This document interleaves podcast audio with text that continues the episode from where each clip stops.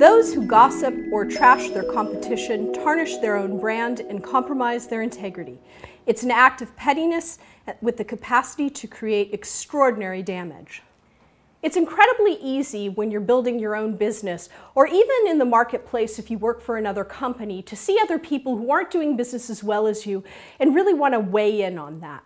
A competitor might not be as ethical as you are, may not provide the same level of service as you do. It's incredibly tempting when you're talking to a client or another colleague to sort of trash that competition. I really want to encourage you not to choose that path, and here's why because really it reflects upon you and not upon your competition. I can't say enough about the fact that you have to focus on the integrity of your own brand. That really is your currency.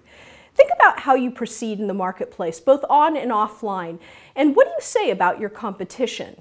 It really is critical to you for your own advancement that you learn to protect and advance your brand. When you bring that other brand into a room, whether it's a presentation that's for a potential client or prospect, or whether it's with a colleague, what you're really doing is giving them the focus.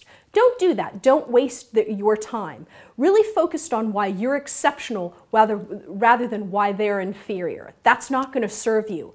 I say this because so much of our work is about building our own brand.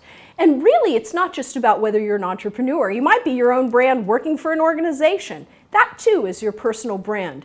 Don't tarnish your brand by talking about other people in the organization. Gossip is incredibly expensive, and when anybody gossips with me, what I always think is this says more about you than the person you're talking about. It's everything to me about that person and not much about the person they're speaking about.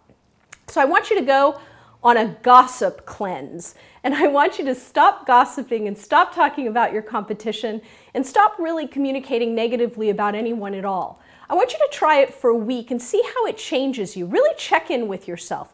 You might be surprised about what happens.